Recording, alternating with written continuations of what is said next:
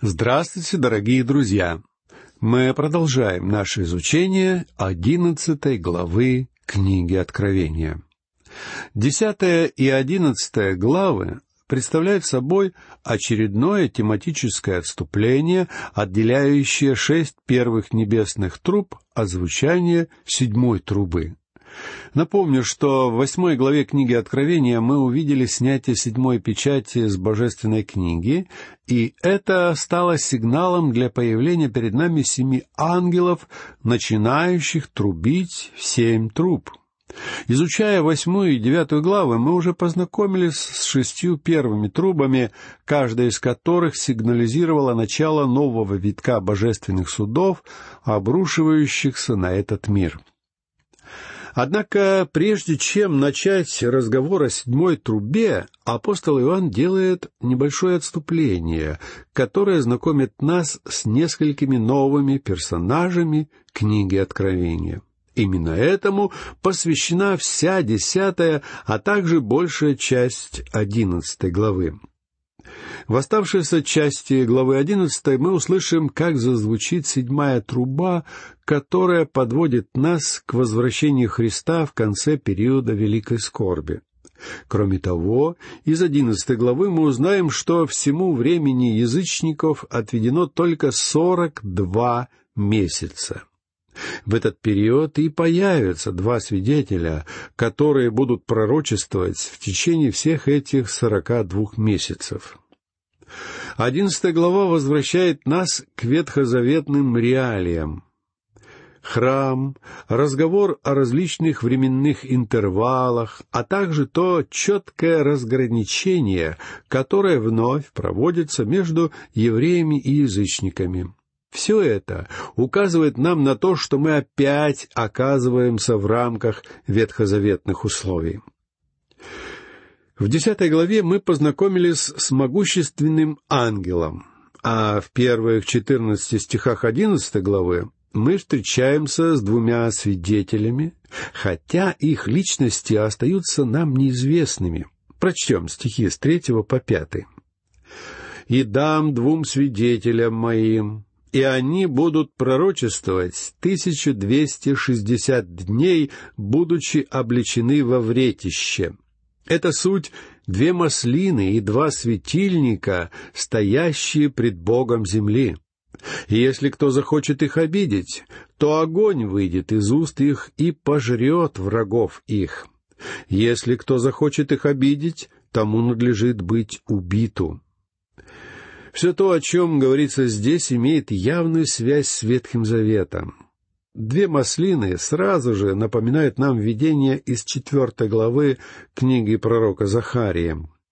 У пророка Захарии два светильника обозначали двух людей — Иисуса, великого Иерея, а также Зарававеля. Этим двоим ветхозаветным героям Святой Дух дал силы, чтобы выстоять, невзирая на совершенно непреодолимые трудности. Объяснение этой невероятной силы и стойкости можно найти в словах пророка Захарии о том, что сила кроется не в воинствах и не в силах, но в духе Господа Саваофа, как мы читаем в шестом стихе. Святой Дух будет присутствовать в мире в течение периода Великой Скорби. Далее нам рассказывается о служении этих двух свидетелей книги Откровения в стихах с шестого по восьмой. Они имеют власть затворить небо, чтобы не шел дождь на землю в дни пророчествования их, и имеют власть над водами, превращать их в кровь и поражать землю всякою язвою, когда только захотят. И когда кончат они свидетельство свое, зверь, выходящий из бездны, сразится с ними и победит их, и убьет их, и трупы их оставит на улице великого города, который духовно называется Содом и Египет, где и Господь наш распят. Когда Антихрист, также именуемый зверем и человеком греха, придет к власти и возродит к жизни первую Римскую империю, весь мир окажется под его властью. И он, не колеблясь, обрушится на этих двух свидетелей, дабы уничтожить их. И в тот момент ему будет позволено сделать это. Это будет временная победа тьмы над светом, зла над праведностью, преисподней над небесами и сатаны над Богом. Потому что в этот период Бог предоставит сатане полную свободу. Прочтем девятый и десятый стихи. «И многие из народов, и колен, и языков, и племен будут смотреть на трупы их три дня с половиной, и не позволят положить трупы их во гробы. И живущие на земле будут радоваться всему, и веселиться, и пошлют дары друг другу, потому что два пророка сии мучили живущих на земле. Смерть этих двоих свидетелей станет поводом для обширного празднества по всей земле. Люди будут дарить друг другу подарки, подобно тому, как это происходит в наши дни, во время празднования Рождества. Но это будет сатанинское Рождество. Кстати сказать, современное празднование Рождества уходит все дальше и дальше от того, чем оно должно являться на самом деле, то есть воспоминанием о рождении Христа. Сегодня праздник Рождества все больше и больше напоминает язычество. И однажды наступит день, когда все это в полной мере превратится в антихристианское событие, к чему все движется сейчас уже. В данном случае мы читаем, как вместо празднования прихода Христа в Вифлеем люди празднуют то, что сделал Антихрист. Однако затем происходит нечто особенное. Прочтем стихи с одиннадцатого по четырнадцатый. «Но после трех дней с половиной вошел в них дух жизни от Бога, и они оба стали на ноги свои, и великий страх напал на тех, которые смотрели на них».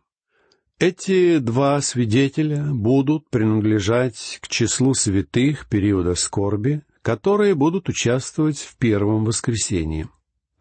И услышали они с неба громкий голос, говоривший им, «Взойдите сюда!» И они взошли на небо, на облаки, и смотрели на них враги их. И в тот же час произошло великое землетрясение, и десятая часть города пала, и погибло при землетрясении семь тысяч имен человеческих, и прочие объяты были страхом и воздали славу Богу Небесному. Второе горе прошло, вот идет скоро третье горе. Это количество убитых должно быть прибавлено к числу тех, кто погибли ранее. Сначала была уничтожена четвертая часть населения этого мира. Затем была умершвлена третья часть всех оставшихся, что в общей сложности означает, что истреблена половина всех живущих. И теперь погибает еще семь тысяч человек. Неудивительно, что Господь Иисус сказал, как мы читаем в двадцать втором стихе двадцать четвертой главы Евангелия от Матфея, «Если бы не сократились те дни, то не спаслась бы никакая плоть. Это землетрясение, по-видимому, будет ограничено пределами Иерусалима, аналогично тому, как это произошло при воскресении Христа из мертвых, а также при его распятии. Хотя нам сообщается, что при землетрясении погибло семь тысяч имен человеческих — это, скорее всего, является идиоматическим выражением, которое подразумевает, что семь тысяч погибших были видными людьми. Это были те, кто пошли за Антихристом, придя к власти вместе с ним. Этим завершается второе горе, вскоре после которого, хотя и не сразу, начинается третье горе — Однако звучание седьмой трубы, которое должно последовать далее, еще не является третьим горем. Седьмая труба помогает нам заглянуть из периода Великой Скорби в тысячелетнее царство. Также седьмая труба представляет нам семь личностей, о которых пойдет разговор в двенадцатой и тринадцатой главах. Что же касается третьего горя, то оно начнется в тот момент, когда сатана, одна из семи личностей, будет низвергнут на землю. Но говорить об этом мы будем, когда доберемся до середины двенадцатой главы. А сейчас давайте посмотрим, что явит нам седьмая труба. Прочтем стихи с пятнадцатого по восемнадцатый. «И седьмой ангел вострубил, и раздались на небе громкие голоса, говорящие, «Царство мира соделало с царством Господа нашего и Христа Его, и будет царствовать во веки веков». И двадцать четыре старца, сидящие пред Богом на престолах своих, пали на лица свои и поклонились Богу, говоря, Благодарим Тебя, Господи Боже Вседержитель, который еси и был и грядешь, что Ты принял силу Твою великую и воцарился. И рассверепели язычники, и пришел гнев Твой, и время судить мертвых и дать возмездие рабам Твоим, пророкам и святым, и боящимся имени Твоего, малым и великим, и погубить губивших землю. Эти строки появляются посреди описания тех событий и судов периода Великой Скорби в качестве ободрения для верующих, которые будут оставлены на этой земле, то есть для всех тех святых, на которых Бог наложил свою печать. После нескольких лет мучений вполне понятно, что эти люди могут быть весьма близки к отчаянию, хотя вся продолжительность периода Великой Скорби составляет только семь лет, а самые интенсивные страдания наступают только в течение второй половины этого периода. Когда мы читаем о семи годах Великой Скорби, это занимает у нас совсем немного времени. Однако я выяснил для себя, что даже семь дней, проведенные в страданиях, могут показаться невероятным испытанием в жизни. Однажды мне пришлось всего неделю провести в больнице. Однако мне показалось, что эти семь дней никогда не кончатся. Так что мы все действительно нуждаемся в своевременном ободрении в подобных обстоятельствах. Звучание седьмой трубы имеет наивысшую важность, и оно имеет особое значение для понимания оставшейся части книги Откровения. В Божьей программе событий седьмая труба подводит нас к наступлению вечности, когда тайна Бога, наконец, начинает раскрываться. Здесь в одиннадцатой главе нам кратко излагаются все те главные события, которые, согласно Божьему плану, должны произойти в течение периода, отделяющего седьмую трубу от начала вечности. Этот отрывок представляет собой краткое описание событий, предваряющих наступление вечности, о котором повествует двадцать первая глава. Сразу же, за звучанием седьмой трубы, на небе раздаются громкие голоса. Следует заметить явное противопоставление этого события снятию седьмой печати, когда на небесах воцарилась тишина. А здесь раздаются громкие голоса, потому что звучание седьмой трубы являет Божью программу событий и проясняет нам тайну Бога. Все сотворенные Богом разумные существа могут теперь видеть будущее и ликовать в ожидании совсем близкого уничтожения зла. Для них это время является временем радости. Далее мы читаем, что царство мира делается царством Господа нашего и Христа Его, где Он будет царствовать во веки веков. Заметьте, что это не царство мира, а царство — мир, то есть не множественное, а единственное число.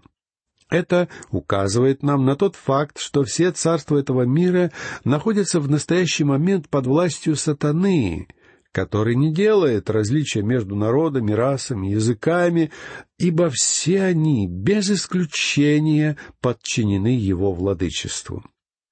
Многие люди сегодня думают, что есть определенные государства, которые напрямую управляются сатаной. При этом они подразумевают, что нашими соотечественниками руководит сам Господь и его ангел. Друзья мои, я должен вас огорчить если какие-то ангелы и руководят людьми, стоящими во главе нашей страны, это вовсе не Божьи ангелы. На самом деле все страны мира находятся во власти сатаны. Вот почему все они называются царством, а не царствами. Вся человеческая цивилизация которой человек так гордится, считая, что человечество неуклонно движется по пути улучшения, на самом деле становится все более и более безбожной день ото дня. Фактически мы принадлежим к осужденному обществу, которое движется к своему суду. Но однажды этот мир станет царством Господа нашего и Христа Его — а царство сатаны будет побеждено. И эту победу одержат не какие-то сладкие разглагольствования о братстве и любви. Царство будет отдано Господу Иисусу Христу, и Он будет править в нем. Мы читаем в Священном Писании, во втором псалме, во втором и третьем стихах. «Восстают цари земли, и князья совещаются вместе против Господа и против помазанника его. Расторгнем узы их и свергнем с себя оковы их. Начало противления нашему Господу и его помазаннику, Мессии, началось при аресте Иисуса. Ранняя церковь понимала, что это состояние борьбы против Бога и сил добра является неизбежным состоянием этого мира. Ранние христиане вспоминали именно второй псалом, когда на них обрушивались первые гонения. Но в девятом стихе того же второго псалма мы читаем «Ты поразишь их жезлом железным, сокрушишь их, как сосуд горшечника». А в девятнадцатой главе книги Откровения мы увидим подробности всего того, что краткое предстает нам в этом отрывке. Там мы будем читать о том, как именно придет Господь Иисус, чтобы не свергнуть всякое противление себе. А эта седьмая труба дает нам возможность заглянуть вперед на несколько шагов, приближая нас к вечности. Следующее событие, которое Иоанн считает нужным донести до нас, мы находим в шестнадцатом и семнадцатом стихах. «И двадцать четыре старца, сидящие пред Богом на престолах своих, пали на лица свои и поклонились Богу, говоря, «Благодарим Тебя, Господи Боже Вседержитель, который иси и был и грядешь, что Ты принял силу Твою великую и воцарился». Явленное Церкви на небесах откровение заставляет святых поклоняться Богу и праздновать пришествие Христа на землю. Это будет ответом на наши молитвы, которыми мы молимся, произнося молитву «Отче наш». «Да придет царствие Твое, да будет воля Твоя и на земле, как на небе». Но одновременно с радостью святых мы видим, что язычники негодуют – эти язычники негодуют из-за того, что пришел гнев Бога. Прежде их всех кормили разглагольствованиями, которые мы в обилии слышим сегодня. Им вбивали в головы, что Бог никогда не будет наказывать грех, и что люди становятся лучше и лучше день ото дня, в то время как на самом деле они день ото дня становились все хуже и хуже. И вследствие всего этого язычники будут в ярости. Это демонстрирует нам тот факт, что упрямое противление людей будет продолжаться до самого конца. Вплоть до самого конца упрямое человеческое сердце будет находиться в состоянии отвержения Бога. Это ветхая человеческая природа — эта плотская натура, которой обладаем все мы, не желает повиноваться Богу. Друзья мои, Вы не можете заставить наше ветхое естество повиноваться Небесному Отцу. Именно об этом говорил Павел, когда писал в седьмом стихе восьмой главы послания к римлянам. «Потому что плотские помышления — суть вражда против Бога, ибо закону Божий не покоряются, да и не могут». Никогда представители рода человеческого не смогут подчинить себе свое ветхое естество. Это и является причиной, почему Бог однажды избавит нас от этого греховного естества. И, наконец, с последними событиями в программе Бога будет суд над мертвыми и возмездие Его рабам, пророкам и святым. Это подводит нас к суду Великого Белого Престола над погибшими мертвыми, о чем мы еще узнаем из двадцатой главы книги Откровения. Возмездие рабам Божьим, пророкам и святым, боящимся имени Его, относится к ветхозаветным святым, а также к святым периода Великой Скорби. Они также станут участниками первого воскресения, хотя и в иное время. При наступлении царства они получают свои награды. Церковь к этому времени уже обрела свои награды и уже находится в Божьем присутствии, что демонстрируется нам в образе старцев, которые имеют на своих головах венцы. Завершением всех событий, запланированных Богом для этого мира, станет гибель всех губивших землю. Я полагаю, что это относится как к нечестивым людям, так и к сатане. Нечестивый человек является губителем точно так же, как губителем является сатана.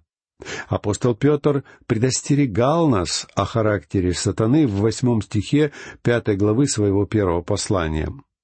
«Трезвитесь, бодрствуйте, потому что противник ваш, дьявол, ходит как рыкающий лев, ища кого поглотить». Последний стих этой главы позволяет нам увидеть счастливые ворота вечности.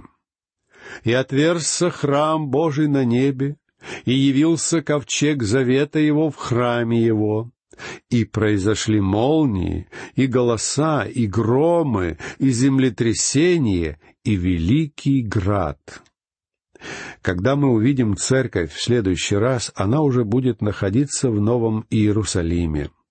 И мы узнаем, что там уже не будет храма, а здесь мы видим небесный храм. Тот храм, который был изготовлен по приказу Моисея, был сделан по образу небесного храма. Поэтому храм Божий, который отверзся на небе, символизирует, что теперь Бог работает с народом Израиля. Храм открылся, что указывает на всеобщий доступ к Богу и к поклонению Ему. Все это, конечно же, относится к народу Израиля, ибо у церкви нет храма. Измерение Иоанном храма на земле и открытие храма на небесах провозглашает возвращение Израиля в этот период. Следующая глава подтвердит для нас это, но об этом мы поговорим в нашей следующей лекции. А сейчас я прощаюсь с вами. Всего вам доброго.